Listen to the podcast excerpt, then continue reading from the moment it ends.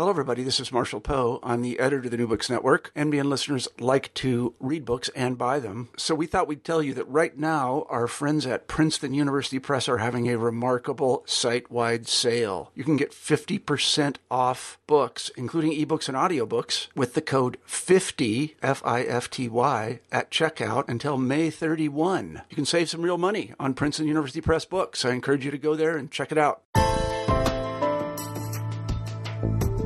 Deborah and Annie, I'd like to welcome you to New Books in Genocide Study and say thanks so much for agreeing to be with us today. Thank you for having us. It's great Thank to you. be here.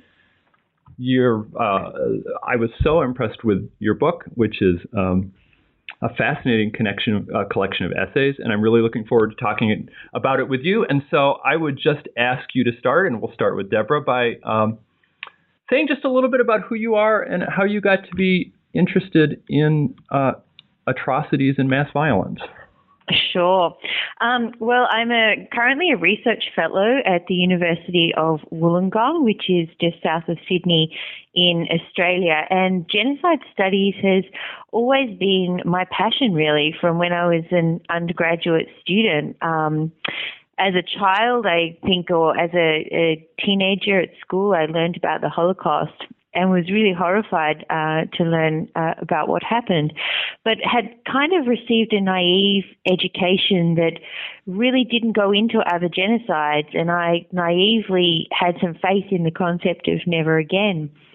And so when I got to university and was doing a history major and enrolled in a subject called the Holocaust and Genocide, I was utterly horrified to learn that in fact um, you know, the, the international community really hadn't um, held to its promise of never again after the Holocaust, and I was I was just uh, just shocked to to learn about the Cambodian genocide, uh, to learn about what happened in uh, the Balkans, in Rwanda, um, and and I just felt that that this was really an indictment on the world as a whole and that that led to um, an honours thesis and then into a PhD. And so I've I've always been very passionate about genocide studies and, and genocide prevention, and it's led into this uh, career now.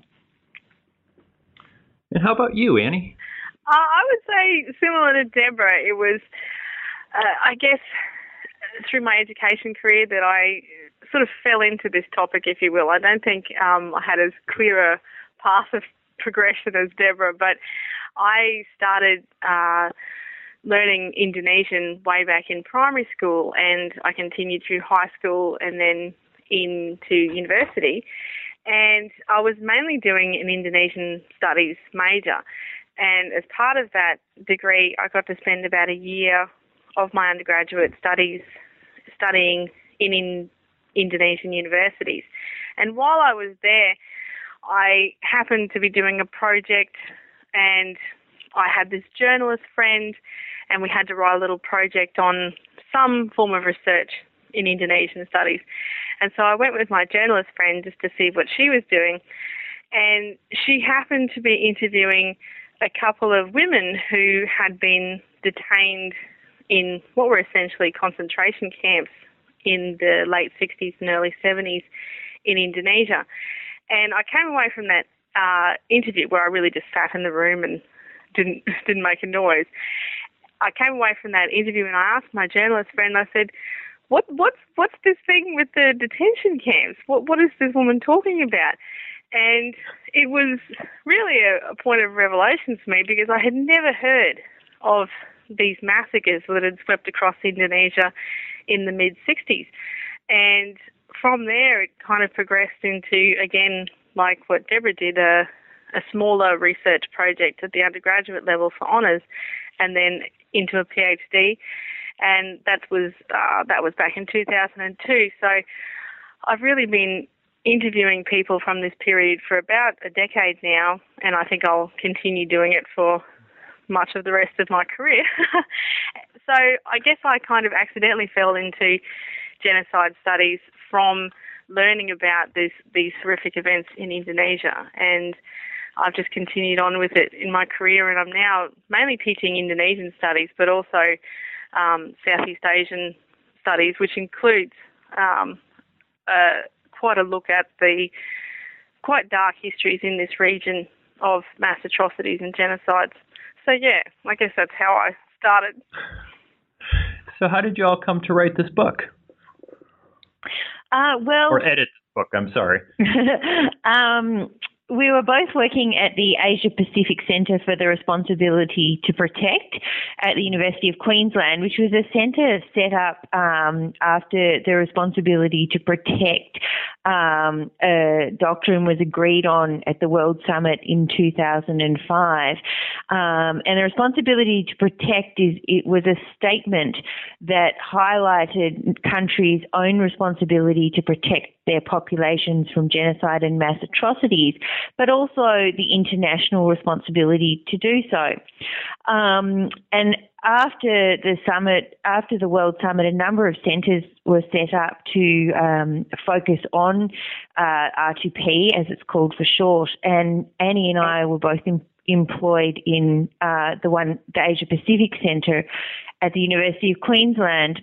And we decided that um, just through discussions and, and so on, that there really was a, a relative lack of focus on genocide and mass atrocities in Asia, um, as opposed to sort of a, a much more strong focus uh, on events in Europe, um, and even in Africa. So the idea first germinated as, as, an idea for a workshop to, to get a group of people together who were specialists in the region and and see what we could explore, and and that in turn um, ultimately led to the volume. Yeah, I was really struck by by the similarities in the stories you both of you told about how you became interested in this and about the way in which you you were shocked or surprised to discover the kind of history of mass violence. And, and I have to say, I've, I've always kind of assumed you, you point that out in the inter, introduction to the book that that this is a, a, story that has gotten little attention and not really been told very well. And I have to confess, I've always kind of thought that was true for people who studied or were born in the United States or Europe and kind of expected that that would not be true for people in Australia. But perhaps it is. And so I guess I'm wondering why is it that that, that region and what has happened there has received so little attention? Well, I think uh, it's understandable in a lot of ways why there is a greater focus, particularly in the latter half of the 20th century, particularly on the Holocaust and within studies of genocide, but also in Rwanda, former Yugoslavia, Armenia. Again, that more European focus. Mm-hmm. And in terms of why there's less of a focus in Australia on these regions, um, I, I think it's partly a legacy of our educational system, mm. in that we have quite a uh, I guess, a legacy of English education systems. And it's really only been in the last 15 to 20 years that you've seen a shift, particularly in historical studies in Australia, to look more at our region, but also at our own past.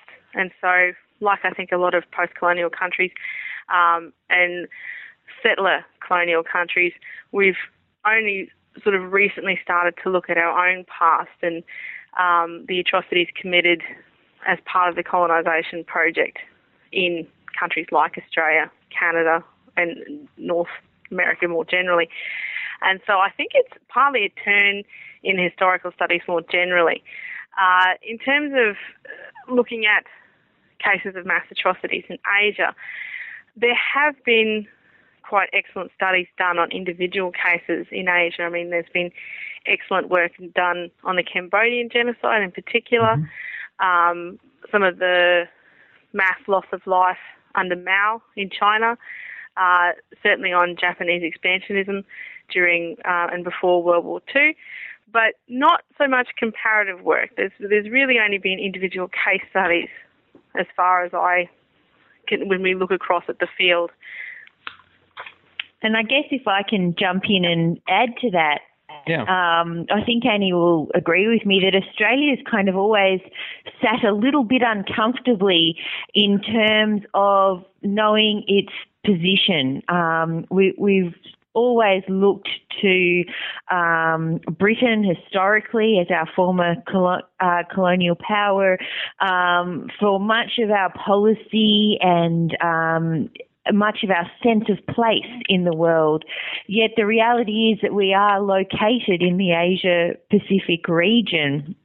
And that's been quite an uncomfortable dichotomy in some ways in in both the Australian educational system and in our approach to foreign affairs. Um, the sense of you know, do we look to Britain? Do we look to the United States, which is obviously our, our closest, most pow- most powerful ally, or do we look to countries that are much closer to us?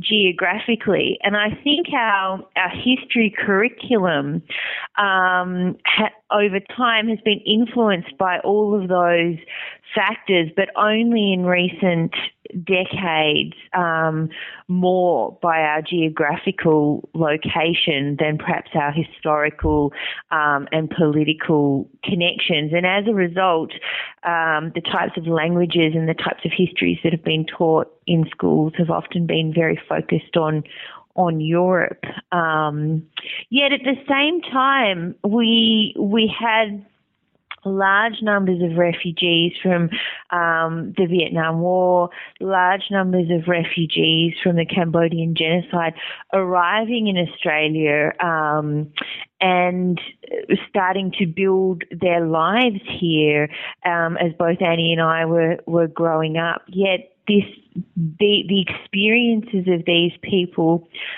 um, wasn't really critically examined very closely, probably in much the same way as when many Jewish uh, refugees from mm-hmm. World War II arrived in Australia in the late 40s and early 50s. The focus then was also on, you know, assimilation, acculturation, and uh, building a life rather than examining that past. And only with time, perhaps, um, has has it come a little bit more full circle to examine uh, the past. And as, are we, as a country, sort of incorporating those those narratives um, as part of our story too? So you divide the book into two parts, legacies and prevention. And and just looking at legacies first, Annie, you you you write about this effort to wrestle with the legacies of violence in Indonesia. Can you say something about what's been done in Indonesia in an attempt to address past violence and how successful it's been? Uh, yes. Uh, I suppose I should sketch a short narrative here in order to explain Please. my answer. Uh, Indonesia had an authoritarian military government for over 32 years, and it ended, it was called the New Order government, and it ended in 1998. And in the immediate post New Order period, there were a number of excellent reforms put in place, particularly under the presidents Habibie and Abdurrahman Wahid, better known as Gus Dur these were sort of the first two post authoritarian presidents. And under the two of them, they really did a great deal to reform some of the worst forms of governance in Indonesia. So they did things like reform the constitution, effectively putting in a, a Bill of Rights into the new constitution. They created legislation around human rights, around ad hoc human rights courts. The military was removed from holding seats within the parliament. They set up free and fair elections. They removed many of the very harsh and discriminatory articles of law, such as those used to silence opposition to the government, such as the hate sowing articles that were used against pretty much anyone who wanted to criticise the government, and all sorts of things. And these were excellent reforms. But since these early reforms, there has been very little consolidation or progression right? Uh, we might call them second generation reforms that mm-hmm. were that are meant to build on these first round of reforms that were done roughly between 1999 and 2003. And these second generation reforms, they simply haven't happened. Pretty much since the current president, Susilo Bambang Yudhoyono, who's known as SBY or SBY, uh, he was elected to his first term in 2004 and will be finishing his second term next year. Uh, and pretty much for the whole length of his administration, very little has happened uh, in terms of consolidating these very good reforms. A very obvious example is uh, law number 34 from 2004, if I'm not wrong, which was on the Indonesian military, which was supposed to do a number of things, including to divest the military of its vast business holdings by 2009. And this simply hasn't happened. And so the military remains a semi autonomous empire, I guess you'd say, with very little civilian oversight, which, as you can imagine, is very dangerous for protecting civilians from abuses. Um, another area of concern uh, are the long delays in revising some of the crucial legislation in the in the country, such as the criminal code, which is terribly inadequate and which doesn't hold up to Indonesia's obligations under various international conventions, such as the Convention Against Torture and Ill Treatment. And so, I guess overall, Indonesia has made impressive reforms that should have, had they been followed through, done much to address past and current violence, but these short. I guess that's my answer. um, so let me ask: when it, during this time of transition, after after the authoritarian government is is eased out of power. Mm-hmm. Uh, I'm not sure that's the best description of it, but that's what we'll go with. Um, where are they looking for examples uh, of how to deal with past atrocities? Are they looking to uh, I don't even know the the the the, the Nuremberg trials or other places? Where where did or or is this con- uh, essentially autonomous or indigenous? I would say Indonesia uh, has no real interest in dealing with its past. To be mm. frank, okay. Uh, in the immediate post um, authoritarian period, there were these laws set up to hold ad hoc human rights courts. And there have been a few, but each one of them has been a complete failure. There's also been, well, there is also a national human rights body called Komnas HAM, which does excellent work to investigate uh, past abuses and which has produced some excellent, thorough reports on very grievous crimes in the past. Each one of these reports has been rejected by the Attorney General's Department uh, with such ridiculous excuses as they're incomplete or um, they're not thorough enough. All right, and essentially what it is is there's a very strong lack of political will on the part of Indonesian political elites to sort of open up the Pandora's box of very serious crimes against humanity uh, that have happened over quite a long period in Indonesia. Nor are they in, at all willing to try and tackle the current crimes against humanity going on in certain areas, particularly West Papua. So Indonesia doesn't, it's not at a place yet where it's ready to look at past or even current crimes. And so, and any sort of discussion that happens at the international level about, for example, Indonesia ratifying the UN Convention on Genocide or the Rome Statute is very quickly shut down because Indonesia will never accede to any of those uh, hmm. conventions. It has it has it considers it Western interference, and so Indonesia is in some ways a good example of democratic reform post authoritarianism, but in a lot of other ways, it's exactly what you should not do hmm. post authoritarian regime. Hmm.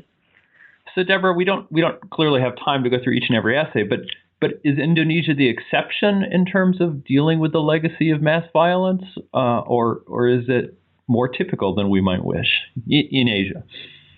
Um, I think probably Annie's better placed to to answer that question. Did you want to answer that, Annie? Please.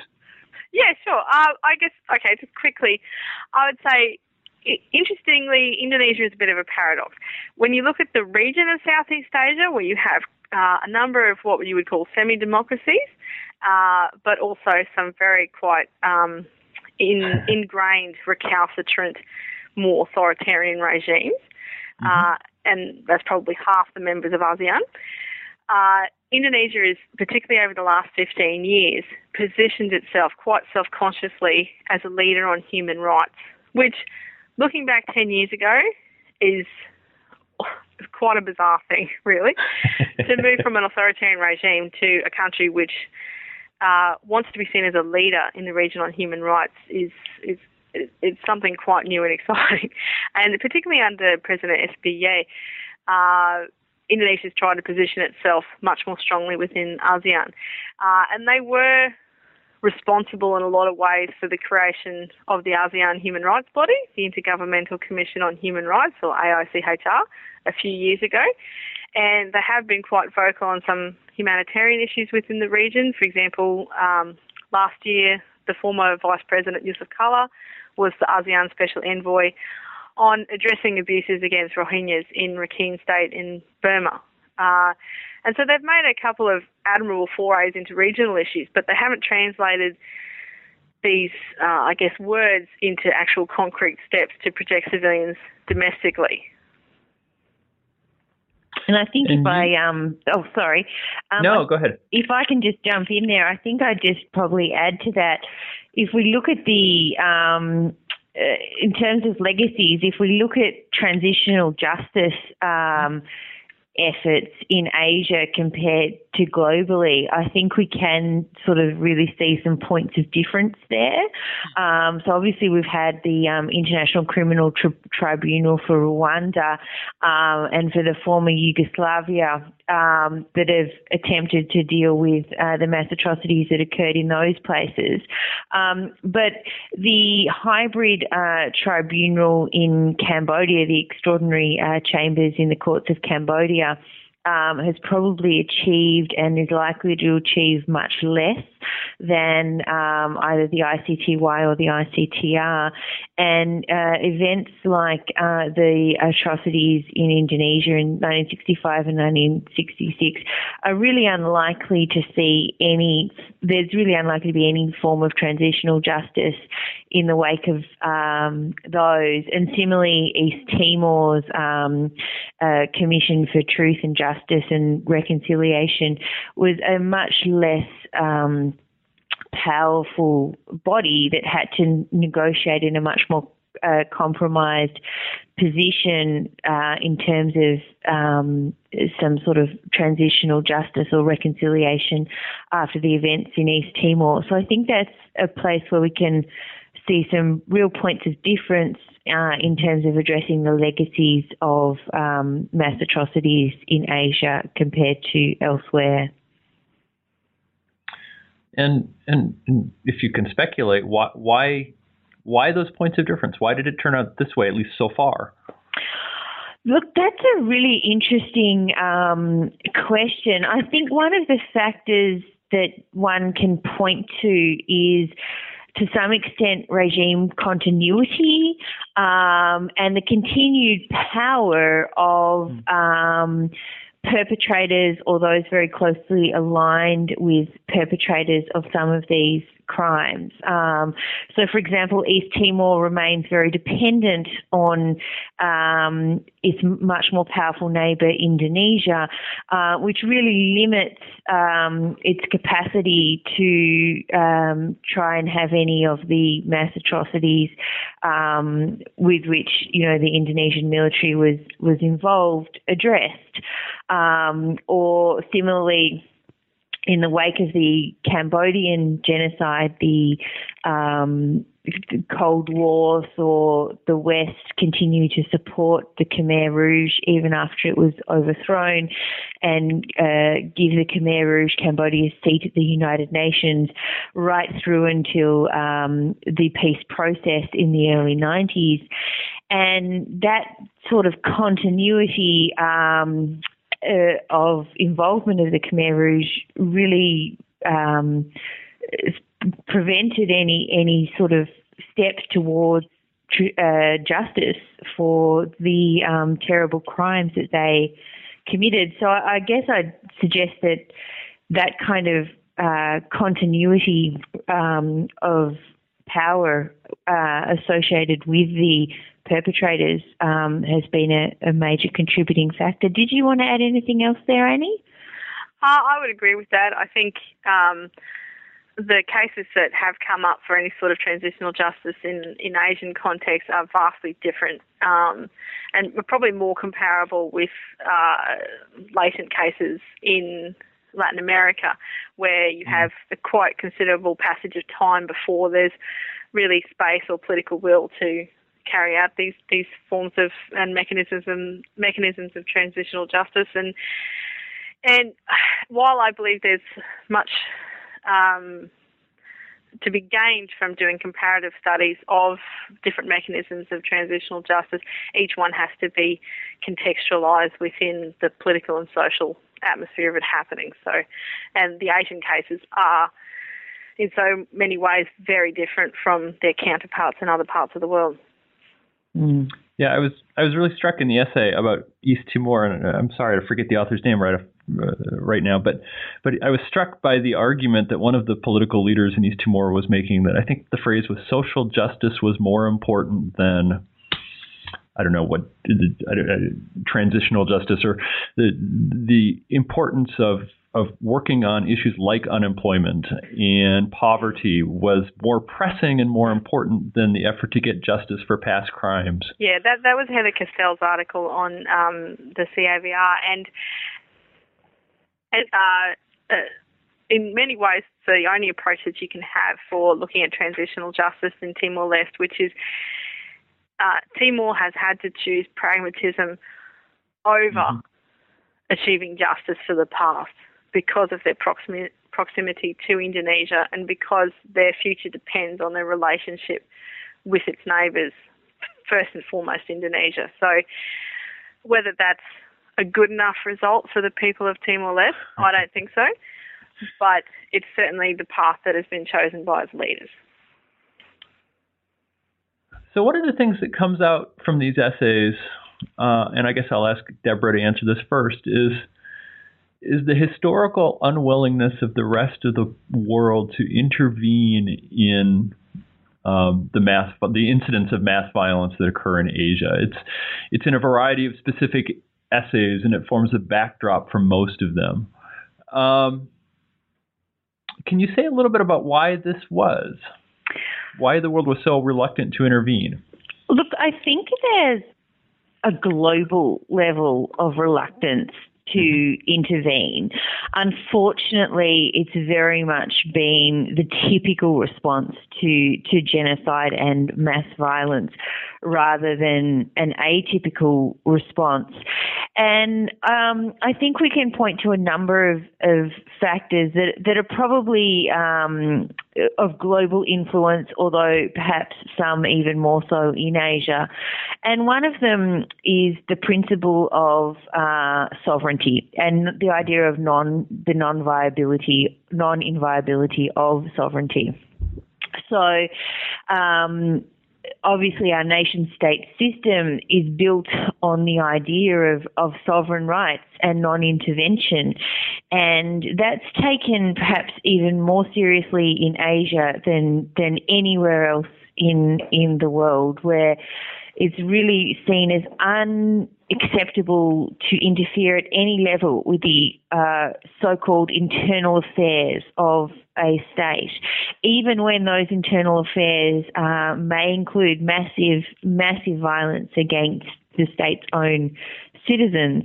Um, and and this has really led to um, a situation of uh, leaders who are perpetrating genocide having re- really complete um, complete sanction to do whatever they wish. Um, is it in, on one hand, um, this is how our nation state state system works, but um, on the other hand, it's it's led to these these terrible crimes, such as uh, the Cambodian genocide, in which you know there was, um, of course, no possible um, desire to to intervene by any of the um, of the powers that might have done so, or the United Nations, um, or anything like that. And of course, there's also issues of real realpolitik of um, governments that are Western governments that are dependent on voters for their support, um, and there's a sense that if you start sending lots of troops in to these countries and, and many start coming home in body bags that you'll lose support. So it's a high risk activity to intervene in genocide. And it's often politically a relatively low cost not to intervene. And that, that has changed in recent decades to some extent. Um, the idea of completely ignoring what's going on uh, globally is, is, much less acceptable than it was um, two decades ago, for example. However, there's a sort of a vast distance between um, that and really effective action to um, prevent or curb uh, a genocidal situation of mass atrocities. And so, what we what we're more likely to see now is, uh, you know, us statements, uh, efforts to work with the United Nations. Um, sometimes, you know, a very slow deployment of ineffective uh, multilateral forces, such as in Darfur, um, because they, they fulfill a mandate of being seen to be taking some sort of action without fulfilling, without actually taking effective action. And even something like that is probably much less likely in Asia because of the strong focus in the region on sovereignty. Hmm. Yeah, you talk you, you, you, let me go back a little bit to the, the change you suggest, and I want to press you a little bit on, on two elements of that. And and Deborah, you wrote your essay uh, in a really, I thought, ingenious way, kind of speculating, looking at Cambodia as it happened, and then looking at the kind of constraints that led the world not to, or the factors that led the world not to intervene in Cambodia, and speculating about if you move those forwards to today, would those factors still be true? And so one of those changes is, as you suggested earlier, the the introduction of the responsibility to protect. And so I'd like you to say something about and, and, and Annie, you can chip in too if you want, about the degree to which the responsibility to protect has changed things either rhetorically or practically. Sure. Well, there's been a lot of hype around the responsibility to protect, both positive hype and negative hype, I would say. Um, and look, it it certainly can be seen as a landmark in terms of having 193 um, mem- United Nations member states at the World Summit in 2005 all agreeing to this this statement that you know nations must take primary responsibility for protecting their own populations from genocide and mass atrocities. Um, that the international community has um, a role to play when nations are manifestly failing to protect their own communities from this kind of violence, and also by um, acknowledging the need for early warning and the need for a focus on um, prevention. So the it, it, certainly can be regarded as um, a landmark achievement in those uh, in that sense. However, at the the the kind of um, discussions that have happened at the theoretical and rhetorical level really haven't consistently played out when one actually starts to look at mass atrocities that have occurred since the advent of R2P. Um, so uh, we've had a number of, of crises uh, since 2005. Obviously, the, the situation in Darfur was unfolding as R2P was negotiated. Mm-hmm. Um, but also since then, we've had Libya and Syria. And what we've seen is um, a relatively inconsistent application of um, this notion of the responsibility to protect, um, and a much stronger hypothetical rhetoric about the power of R2P than its application to case studies. So, what I wanted to do in my chapter was actually to examine in a very applied way whether R2P would be able to overcome some of the critical barriers that are likely to um, to be there um, you know, if and when the next uh, genocide happens uh, somewhere in Asia or anywhere around the globe. And what I concluded was that while it's able to, you know, really, uh, while both um, both progress more broadly since the Cambodian genocide and um, greater human rights progress, such as R2P, um, are likely to overcome some of the barriers that that prevented any any international response to the Cambodian genocide really there are a number of critical gaps that that still remain, um, and that if we are serious about genocide prevention as a global community, we need to be thinking about those gaps now rather than in a crisis situation. And Annie, I'll give you uh, uh, the first crack, I guess, at that. The second change I was uh, noticing in the essays, and that's that's the development of a large and active, at least on a global level, civil society. And my background's in European history and and European historians especially talk about civil society emerging toward the end of the Soviet Empire and helping along 1989, and then kind of exploding, especially with the emergence of the internet and Twitter and a variety of social medias. Um, what impact has that had on this issue of prevention of mass atrocities and genocide? I would say certainly within the Southeast Asian region, which is my area of specialty, I would mm-hmm. not like to so much comment on parts of North Asia. Sure. But I think really, if you look at any action that's happened, it's only happened because of civil society groups in the Southeast Asian region. Collectively, um, these groups have been responsible for the little progress that we have seen over um, more recent years. For example, um, if we talk about the ASEAN bloc, uh, collectively within the Southeast Asian region, there has been some progress. Um, ASEAN, under continuous pressure from these civil society groups of human rights organisations and their like over quite a few years, finally set up the Intergovernmental Commission on Human Rights in 2009 because of this ongoing pressure. Um, and any progress that has been made, it's been pushed by these groups, which often, again in pragmatic terms, need to work with um, governments in order to achieve this this action. There is also, of course, a host of, of other human rights organisations which work more outside government spheres.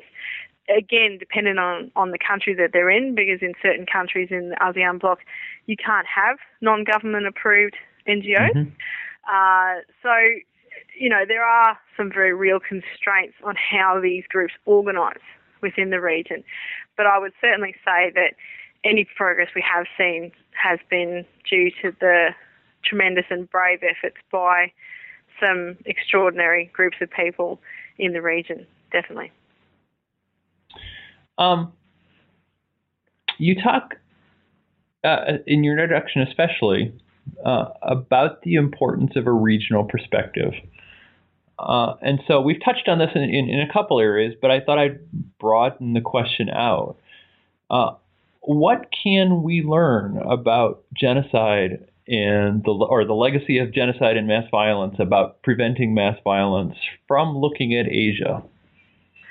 Well, I would. I'll, I'll just cut in here and give my opinion. Uh, I guess for someone who comes at this from a very strong Southeast Asian slash Indonesian, mm-hmm. uh, again, it's it's about drawing uh, fruitful research from when you do the comparative studies. For example, uh, I'll just give you a, a short list of what I think are some of the more obvious areas for comparative studies um, mm-hmm. in genocide studies from the region. For example, uh, I think there could be a lot more work done on comparing man-made famines as part of genocidal processes, yeah. uh, both the collectivisation and forced labour projects under, for example, Mao, Pol Pot, with those under Stalin, as well as in Timor-Leste during the um, late 1970s and early 1980s under the Indonesian occupation. There, I think, is a there is an important study to be done there. There's also uh, comparisons that need to be made with Asian studies, um, Asian context rather, on the steps which lead to genocide, particularly around incitement and mobilisation of populations. For example, looking at various propaganda campaigns which incite large parts of the population to pick up weapons and start attacking their neighbors mm-hmm. um, just off the top of my head, the propaganda campaigns in the mid 60s in Indonesia against leftists could be quite easily compared with those um, under Franco in Spain in the late 30s. Um, the incitement propaganda in Rwanda. Of course, also the forms of killings and mass deprivations against particular groups need to be done as well, comparing the forced labour and starvation that happened in European cases with those in Cambodia, Timor Leste, Indonesia, and so on.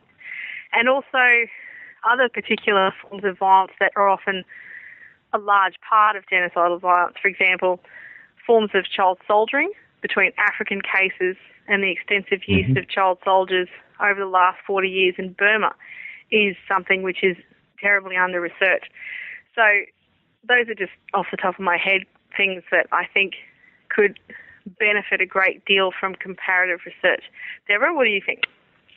Um, look, I'd, I'd agree. I think um, both Annie and I really found when we started doing the research for this book that there is really a, a lack of comparative studies of Asian and non-Asian examples, and to some extent Asian and other Asian uh, examples uh, as well. So certainly we're hoping that you know not only has our book contributed to to this uh, comparative approach, but that it will um, hopefully inspire and encourage more comparative approaches.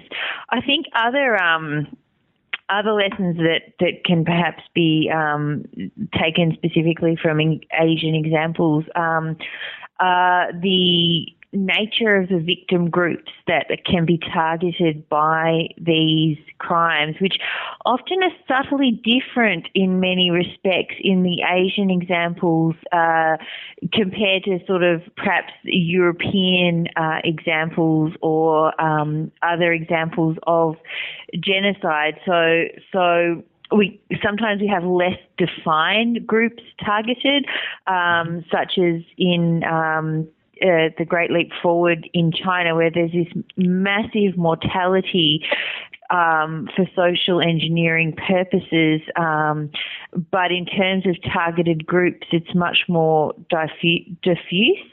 Um, and similarly, um, we can look at sort of how the in the Cambodian um, example, we have groups um, such as minority groups that who would qualify as victims of genocide under the uh, United Nations Genocide Convention, and at the same time we have the majority Khmer population also targeted um, with the same treatment often um, and the same severity of conditions often, although not always, but not um, not necessarily considered um, as victims of genocide under the UN definition. Yet, in many respects, that's a very artificial uh, distinction.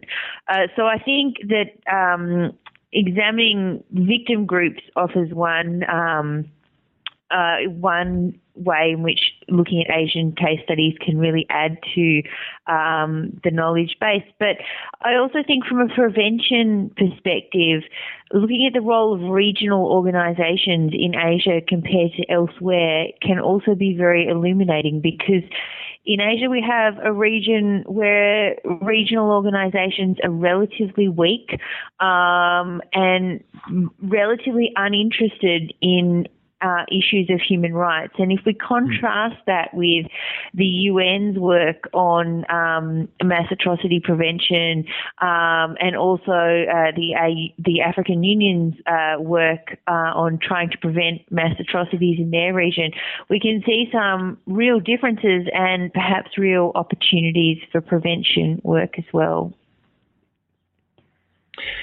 and you talk about prevention. Well, one one of the ways you end your book is to point out that that regions within Asia uh, are at great, or some regions within Asia are at great risk for mass violence in the future. Can can you say a little bit about where and why, and what kind of efforts are being made to prevent this?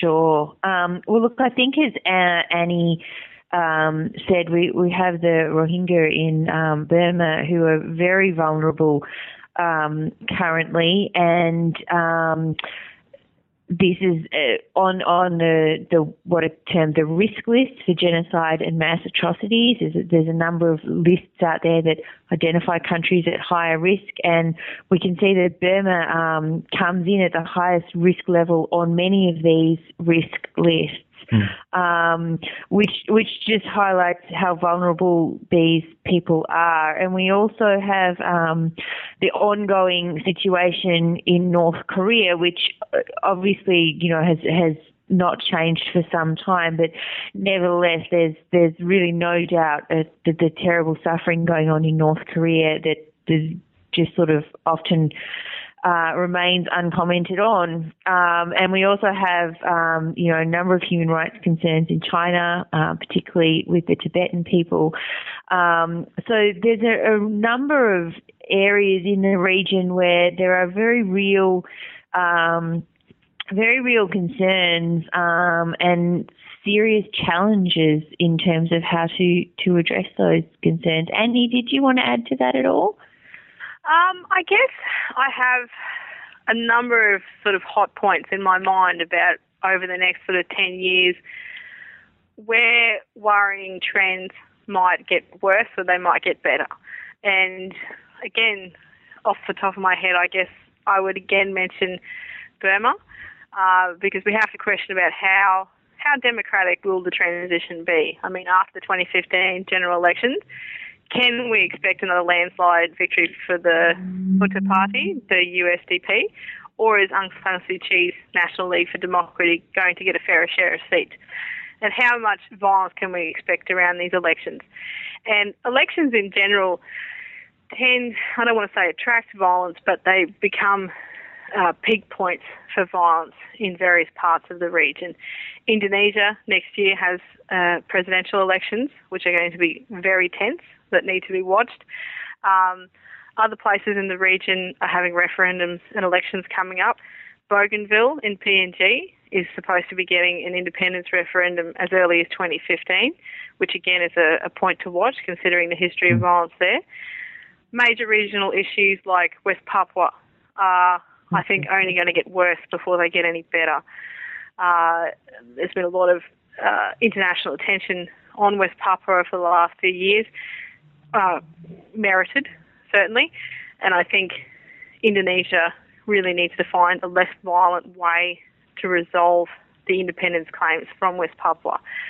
Uh, also in Indonesia, I think a lot of people are watching to see how bad issues around religious intolerance are going to mm. get.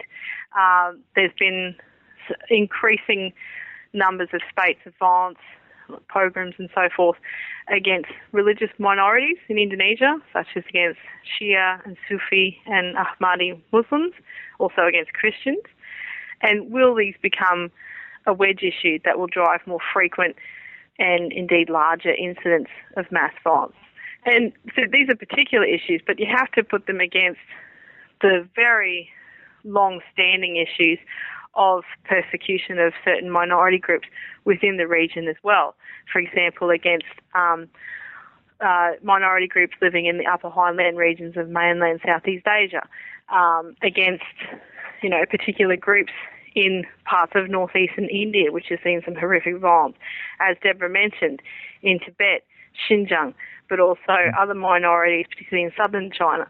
I mean, all of these things have been going on for 50, 60 years uh, but they still bear monitoring. And I guess so. There's a number of issues that I think we're looking at over the next ten years at least.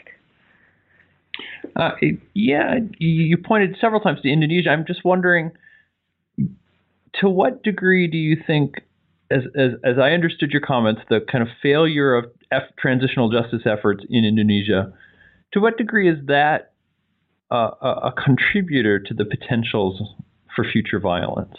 I think it's probably the greatest predictor, actually. Mm. Uh, I, I have to say that as much as I appreciate the the efforts that have been made in Indonesia and other places to reform their militaries, to professionalise their police, and all these sorts of things, until you have some form of reliable accountability for crimes committed by such organisations and institutions, you can't expect any real improvement on the ground in terms of protection for civilians. Uh, Indonesia is a classic case. There is very little. And I think Sorry, if I if I just add to that, um, mm-hmm. Uh, impunity for mass atrocities is well recognised as um, a contributor to increased uh, cycles of violence um, and violence of increased intensity.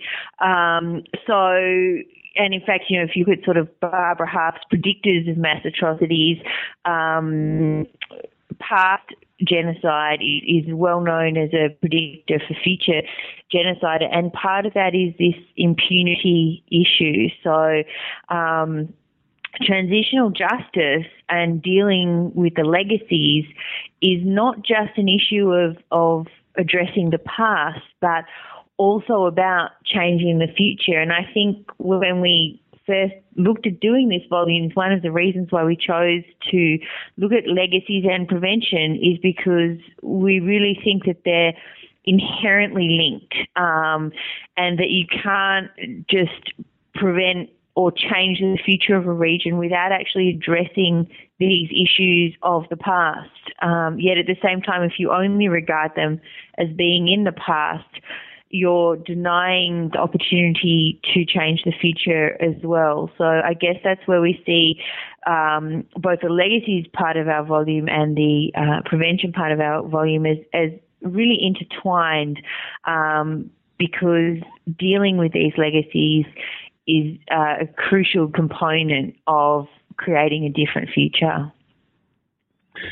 Well, I think you've done a wonderful job in the book pointing that out and, and, and expanding our knowledge. And I just want to say a brief word of compliment to, to the publisher who kept the price tolerable compared to many many publishers who make it essentially only available to libraries. And it's wonderful that in that ordinary people can go out and buy those. I have to say one of the one of the results of my reading your volume is to make me recognize how little I actually knew about the region. So I'm going to give you a chance to enlighten me. Can you suggest, and our listeners, but mostly me, uh, what one or two books would you suggest for people to read to start learning about this issue in East Asia, in Asia, aside from, of course, yours, which should be the first on the list? of course. Deborah? Um, look, I think um, Ben Kiernan's The Pol Pot regime um, is is certainly a, an absolutely essential read. Um, if you if readers are interested in learning about the genocide in Cambodia, um, and more broadly Kiernan's genocide and resistance in Southeast Asia um, as well. And I think also um, one of the the books that was just absolutely illuminating for me uh, to read was Mao's Great Famine uh, by mm-hmm. Frank Dikötter. Um, uh, which just gives an extraordinarily harrowing and detailed account of the Great Leap Forward in China. Um, so there, there, are a couple of suggestions from me about learning more about specific genocides. Annie, did you want to add to that? Yeah, uh, I mean Ben Kiernan's been a, a, a real trailblazer in this area, I would say. Mm-hmm. Um, I'd also add to that his um, 2008 book, which was Blood and Soil: uh, A World History of Genocide and Extermination from Sparta to, to Darfur. I think is the title, mm-hmm. uh, in which he incorporates uh, quite a few Asian case studies, including Japanese military expansion and China under Mao. And in terms of uh, looking at, I guess, because my main expertise is on the 1965 killings in Indonesia, uh, I would recommend for that topic Robert Cribb's work. He mm-hmm. uh, did an edited volume uh, about 20 years ago now called The Indonesian Killings. uh, but there's a more recent volume too by Douglas Kammen and Katharine McGregor called The Contours of Mass Violence in Indonesia. And together, those uh, two volumes offer quite a broad study of these killings. Um, yeah, I think that's what I would recommend, yeah. Well, wonderful. Well, thank you so much. I, I, just have one more question for each of you, and that's pretty simple. What What are you working on now? And Annie, why don't we start with you? okay. Uh, well, what I'm working on now grows out of my previous research, mainly on the 1965 massacres.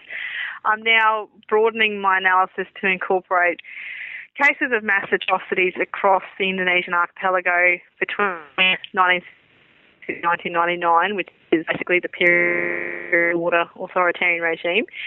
And so I just got back last week from a research trip to Timor Leste to collect information about the Indonesian occupation period, and later I'll be returning to Indonesia a few more times, doing a little bit of work in Aceh and perhaps later in West Papua.